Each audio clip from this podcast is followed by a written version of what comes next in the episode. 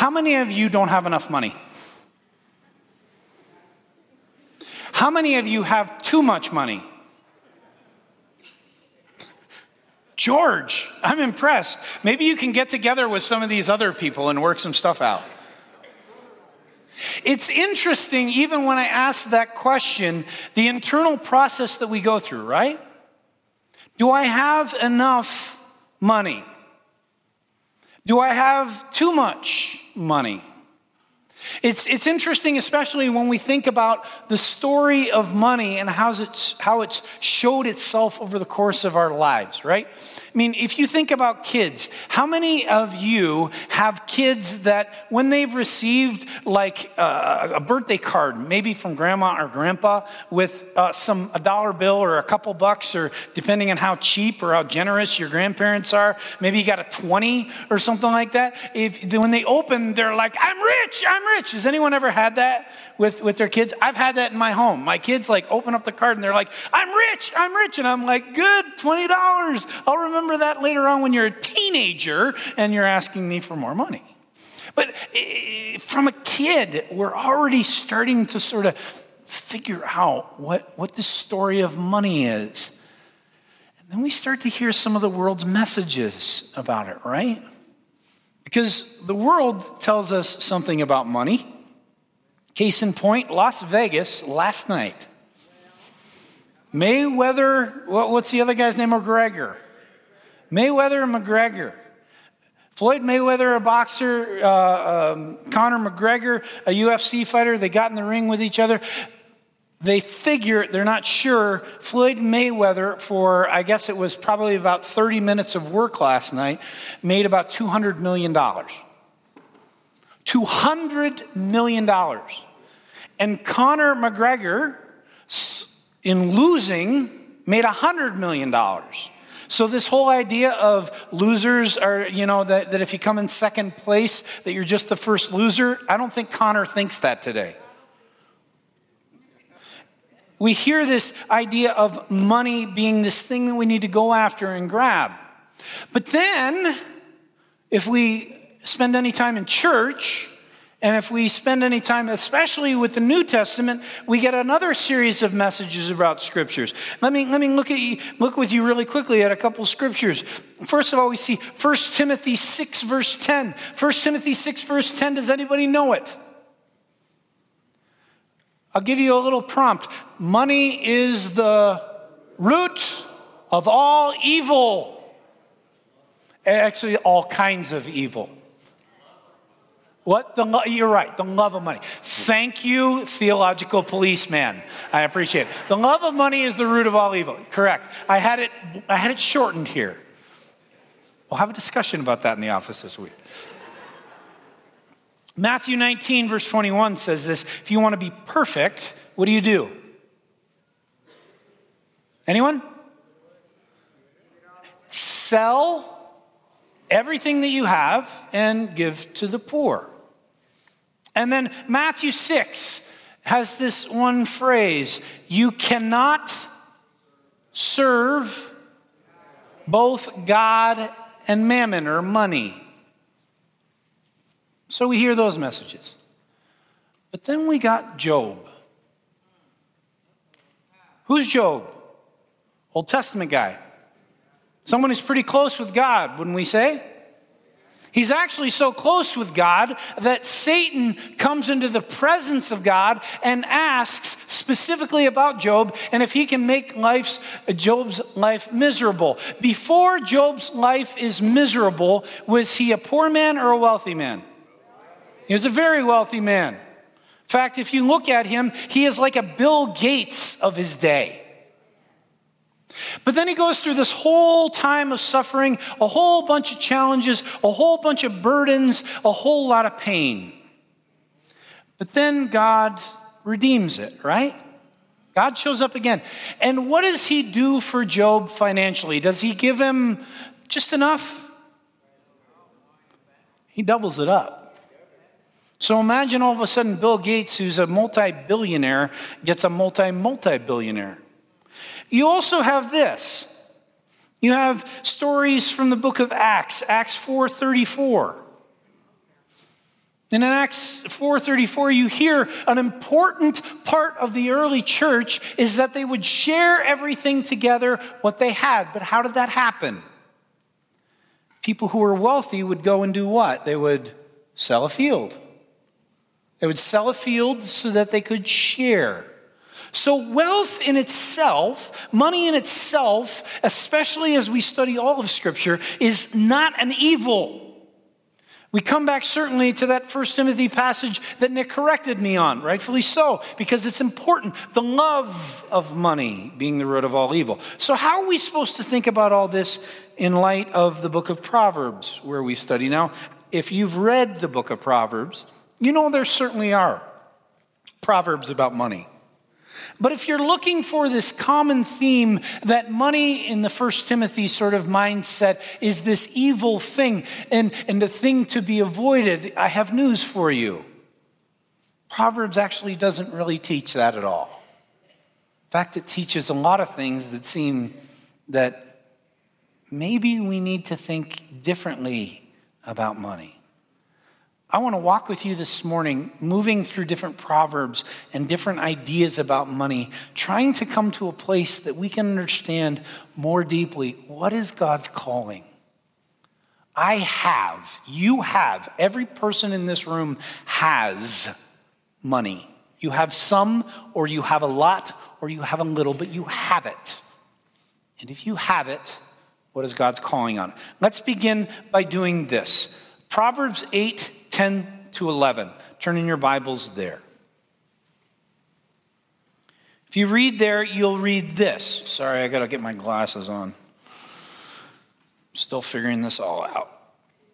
Choose my instruction instead of silver, knowledge rather than choice gold. For wisdom is more precious than rubies, and nothing you desire can compare with her. So, what we're hearing here from the beginning is that if you are thinking about money as a primary focus of things, and how many of us don't think that at some level, that, that money is something we need to worry about. Let me just ask that question. How many of you worry about money daily? Honestly. How many of you worry about money on a weekly basis? Let's change it to a monthly basis. Certainly, there's some of us at different times who have this concern about money. What this word is saying to us in Proverbs chapter 8 is that it's not the primary focus, because the primary focus, as the word says it, is wisdom. For us to pursue wisdom. But think about what that looks like. Think about in your life what pursuing wisdom instead of money is. What does it mean that we change? It means that maybe we change some of the things that we do with our money. That instead of us purchasing things, we purchase things that lead more deeply to wisdom, or we invest in things that will lead more deeply to wisdom. And what sort of things lead us to wisdom? Well, God's word has some stuff to say about that. We're going to explore that together. Okay, so money is not the primary thing. Does that mean that we just sit back and not worry about it? Well, turn in your Bibles to Proverbs 6. It's just a couple pages back, verses 10 and 11 there. What does it say there? It says this a little sleep, a little slumber, a little folding of the hands to rest, and poverty will come on you like a thief, and scarcity like an armed man. Now, this is interesting because what are we hearing here about laziness? Is laziness a bad thing? What does God's word say? Is laziness a bad thing? Okay, so since laziness leads to poverty, that means there's this negative that leads this way. What's the corollary? The corollary means that we need to be about working. In fact, it says in other translations, working hard leads to prosperity. We, we have then. So, is the pursuit of prosperity on some levels a good? Is it? Is it good? We understand it to be a good. So if somebody says to you that if you're just working, if you're working hard, it's like you're pursuing this money, that, that you're trying to grab onto the good of working hard so that you're not poor, a lazy person would be. But then how do we do that, right? So to work hard to pursue prosperity is a good. And we know that the greatest good is to pursue wisdom. Okay, so start with wisdom, and then we work hard, and then we see what's next. Proverbs 1, verse 19. I'm sorry, I got to jump all around here and jump around in my ideas. We'll see it all come together at the end for sure. Proverbs 119 says this such are the paths of all who go after ill gotten gain. That's the translation in my text. I have, I have an NIV translation. That actually ill gotten gain could be changed to greed, okay? Such are the paths of all who go after ill gotten gain or greed. It takes away the life of those who get it. Okay? So, Wisdom is the primary pursuit, but working hard is good. What should we avoid as we work hard? Greed. The goal of being prosperous is the problem. That's important for us to understand.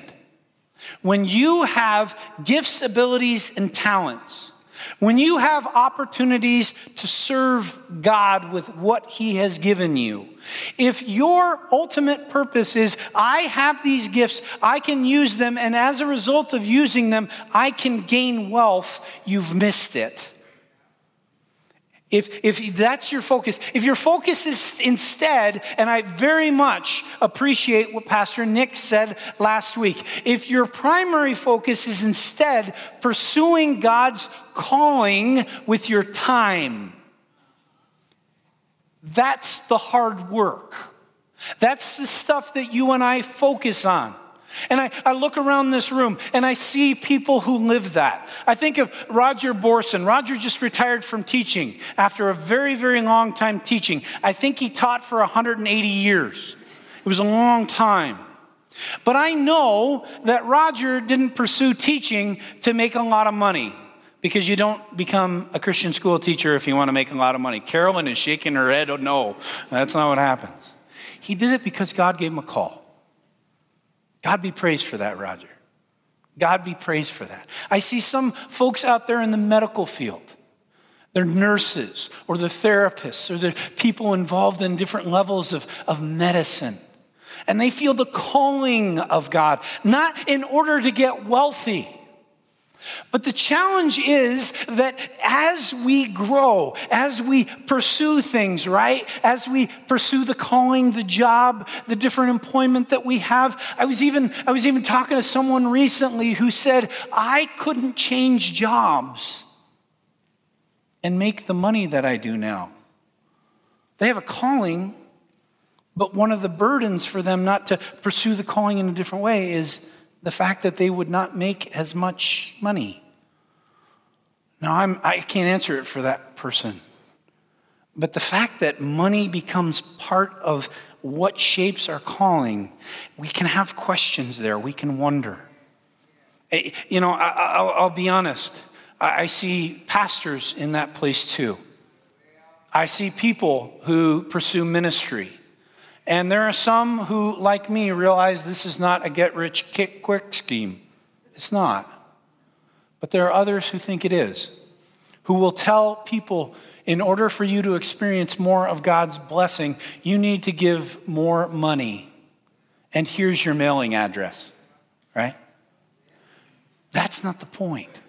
The point is that God has given us all a calling. He has given you work. We're going to talk about that next week. What is it in that calling that allows you to serve God And if that calling and you fulfilling that calling in the hard work leads to prosperity, God be praised. But be careful because greed is a nefarious, nefarious thing and it can consume you. In fact, we're going to hear a word about greed in a moment.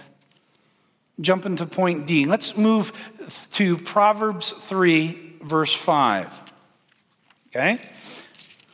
Um, I don't want to talk about Bieber or Mayweather anymore. I'm going to talk about something else.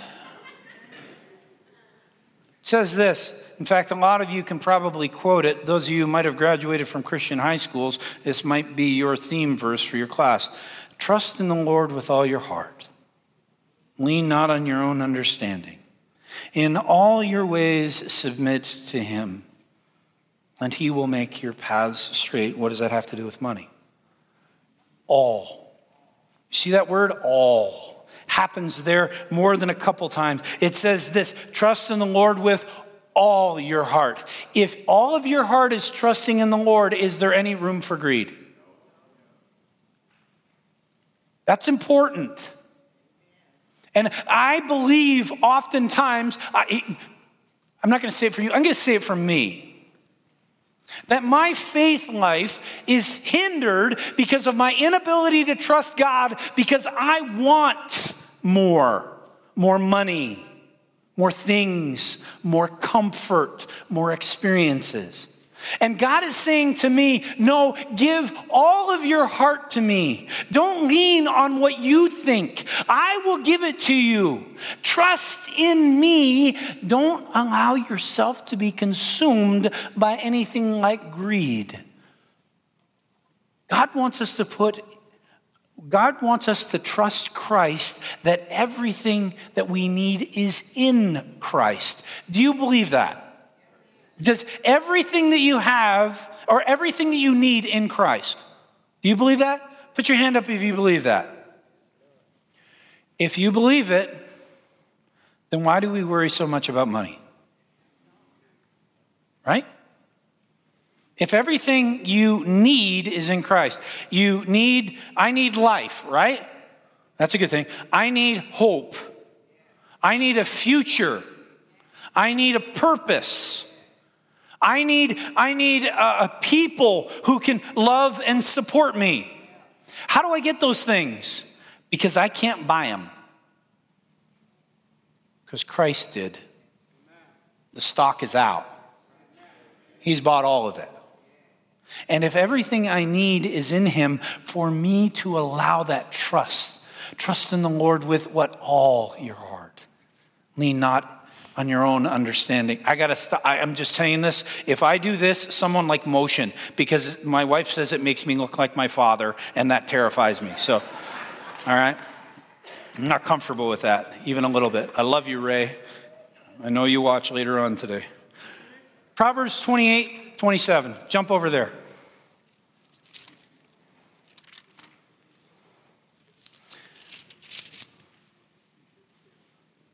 Now we have the movement of money in our lives and what happens when we receive the provision and the blessing of God as we fulfill the calling on our lives. Let's read that there. It says this in verse 27 Those who give to the poor will lack, what does it say? What, is, what did that say? Nothing. Hmm, that's interesting. But those who close their eyes to, the, to them receive many Curses. Well, that sounds like a positive.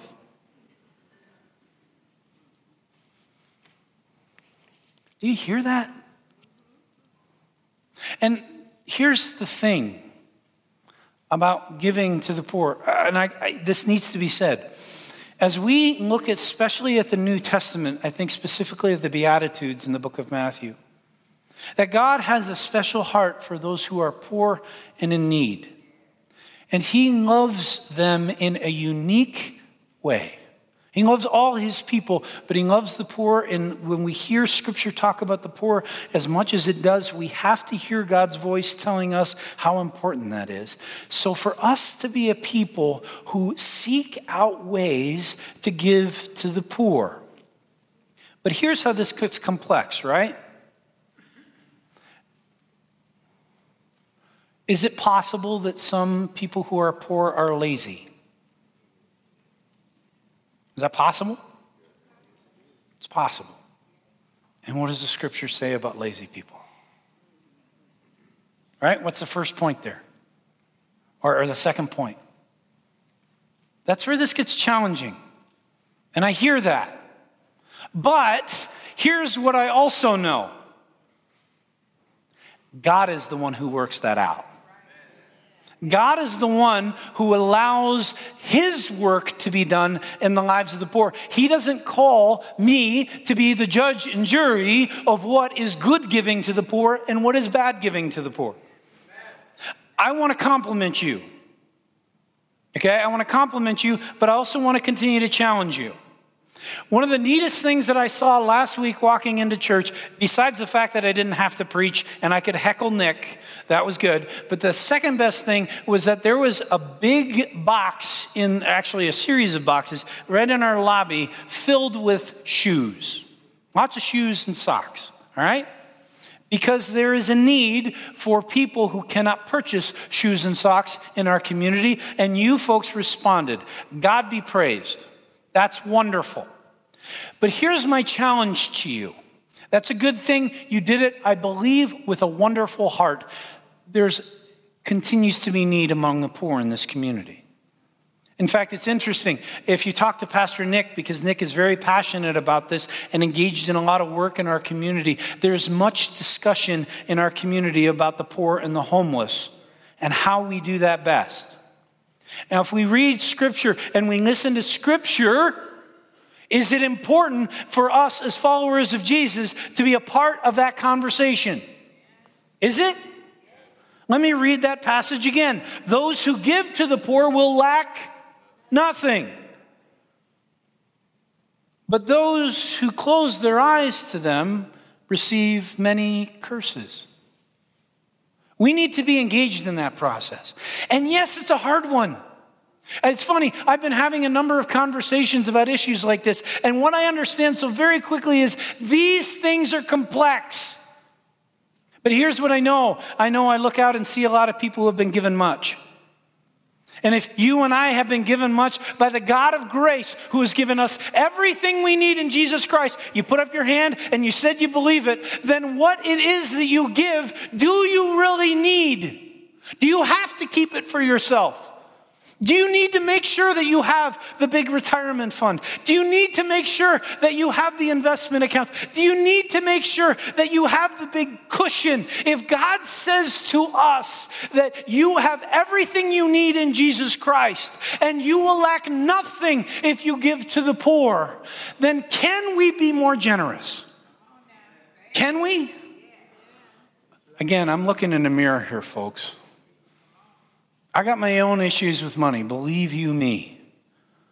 But I know that my heart can be more generous because it has to be. If God is at work transforming my heart, then I have to be more generous. Let's move on to Proverbs 3, verse 9. Here's what it says there. It says, Honor the Lord with your wealth, with the first fruits of your crop. Now, here's what's interesting Proverbs are what we call tenets of wisdom means they give you little wisdom things. They say, oh, if you do this, then this might happen. Or it gives you a description of a person and tells you the results of things in a person's life. This particular proverb isn't like that. Does anybody, can anybody guess what, uh, and we'll call, um, uh, what structure, what, what type of sentence is honor the Lord with your wealth with the first fruits of your crops? What kind of sentence is that? It's an imperative. Thank you, English professor. Very much appreciated. What is an imperative? It's a command, folks. It's a command. How many of you want to follow God's commands? Then hear one honor the Lord with your wealth and with the first fruits of all of your crops. That's a command. It means that when you and I think about money, we think about money, first of all, not with greedy eyes. We think about money in terms of the result of us fulfilling God's calling, but it's not the first thing that we pursue because we have wisdom that we're called to pursue. We need to avoid greed. We also think that with God's uh, provision in our lives, we need to trust Him with it and not hold on to it too tightly. We need to have it with loose hands so we can be generous to others. We can be generous to them in a way that blesses them and blesses our hearts and let Him sort it out and not be focused on it. And if we do that, then we fulfill the imperative. Then we fulfill the command. Then we're doing what it is that God calls us to do. If you want to fulfill God's command for your life when it comes to finances, work through this, understand it more. Final proverb and what it teaches Proverbs 11, verse 4. We have this there from God's word. It says this Wealth is worthless in the day of wrath, but righteousness delivers from death. I remember hearing it for the first time, and it struck me, struck me very powerfully that you cannot put a U haul behind a hearse. Right? How many of you heard that for the first time? Oh, that brings me joy. you can't put a U-Haul behind a hearse. You go to that place up on hillside over there, the casket goes in the ground, you have no need for your Fitbit. Right? You have no need for your iPhone. You have no need for the car that you spend a lot of time and energy and talent on. You have no need, because you're probably not remembering that trip to France. You have no need for the investments in your account. You have no need for that incredibly beautiful house that you built. But you do need Jesus. Because that grave without Jesus, that's permanent. That grave with Jesus, that's a different story. And for us to then understand with all of our lives how we honor God. If we're going to fulfill that command, well, the first thing is as we pursue his wisdom. The second thing is, is that we understand he's given us a calling, and that calling, if we work hard at it, can lead to prosperity. But as we go towards prosperity, we need to be careful because greed is an evil thing that will consume us.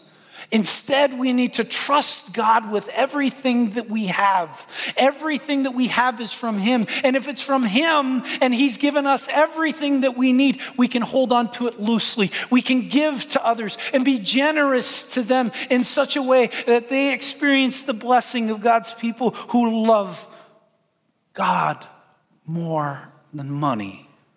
And in doing that, we honor Him.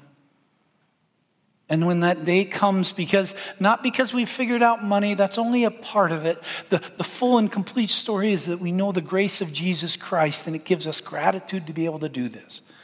Then at the end of the story, when the casket is in the ground in Hillsdale, that's just a doorway. It's not the end. I put on the bottom of your outline a passage that you may wonder why it's connected, but I do want you to turn there. 1 Corinthians chapter 13, verses 1 through 3, if you would turn there. For some reason, um, I was listening, I, I heard a song this week actually that had that passage in it, and it powerfully impacted me and how I even thought about this and how I, how I think about all things, but certainly how I think about money. If we read the scriptures there, they say this, and yet I will show you the most excellent way. Those of you who've gotten married anytime recently probably remember some of this passage, but I want to read the first three verses. If I speak in the tongues of men or of angels, but do not have love, I am only a resounding gong or a clanging cymbal. If I have the gift of prophecy and can fathom all mysteries and all knowledge, and I have faith that can move mountains, but do not have love, I am nothing. Now, listen to this. If I give all I possess to the poor and give over my body to hardship that I may not boast. But to not have love, I gain nothing.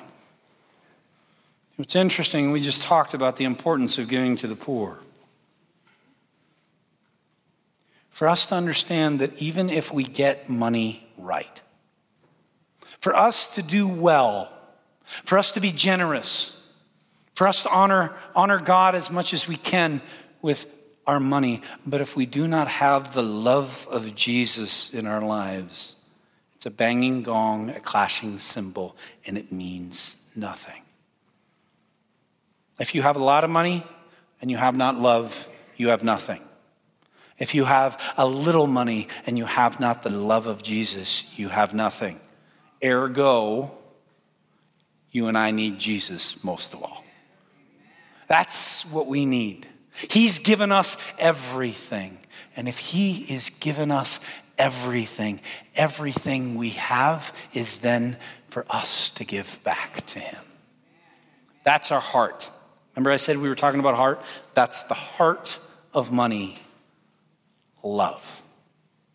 If we begin with that, we start in a good place. Let's pray together.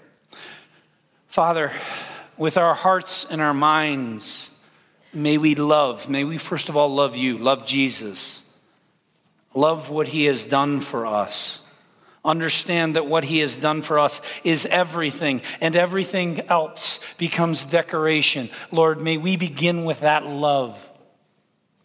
And as we begin with that love, Lord, and we allow that love to be something that consumes everything of us, all of our hearts, there's no room for greed. Lord, we don't want greed. We don't want to be a part of greed because greed leads to death, and we want to be towards the things that lead to life. And your heart, a love for you, that's a heart of life. Lord, may we live in that place, trust you with everything that we have. And if we have everything from you, then we can give to others, Lord, with full hearts. We can be generous with our minds. We can be generous with our, our, our, our, words. We can be generous with our time. And we can be generous with our money. Because we can trust, Lord, that since you love the poor, you will give to them what it is that they need. You'll just use us to do it. Lord, may we honor you with all that, give glory to you with all of that, and truly love you with all of that. We pray these things in Christ. Amen.